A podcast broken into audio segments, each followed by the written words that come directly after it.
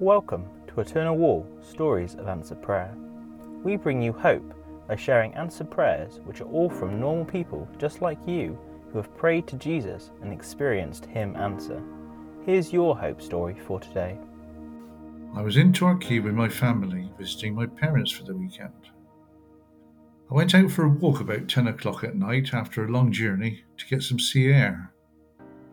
Whilst walking down onto the beach, I met a man who had lost his keys to his brother's van. I just happened to pass him and his son. I said hello and cheekily asked for a touch of their football, which is when he had told me he had lost his keys to his van. There was very little light and seaweed all over the beach at this time after the tide had gone out.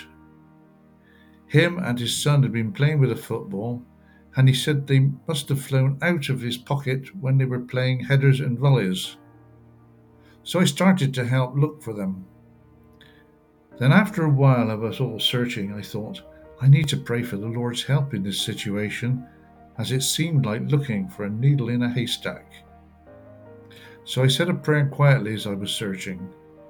A few minutes after praying, I came across them on top of a pile of seaweed near the back of the beach, next to the steps up to the street.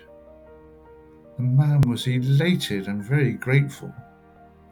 I told the man that I am a Christian and I prayed that Jesus would help us to find the keys. We had a good conversation and exchanged numbers. He said at the end of the conversation, this situation had restored his faith. You'll be able to find thousands and thousands of stories like this when you visit the landmark after it opens, because every brick on Eternal Wall will link to a specific answered prayer.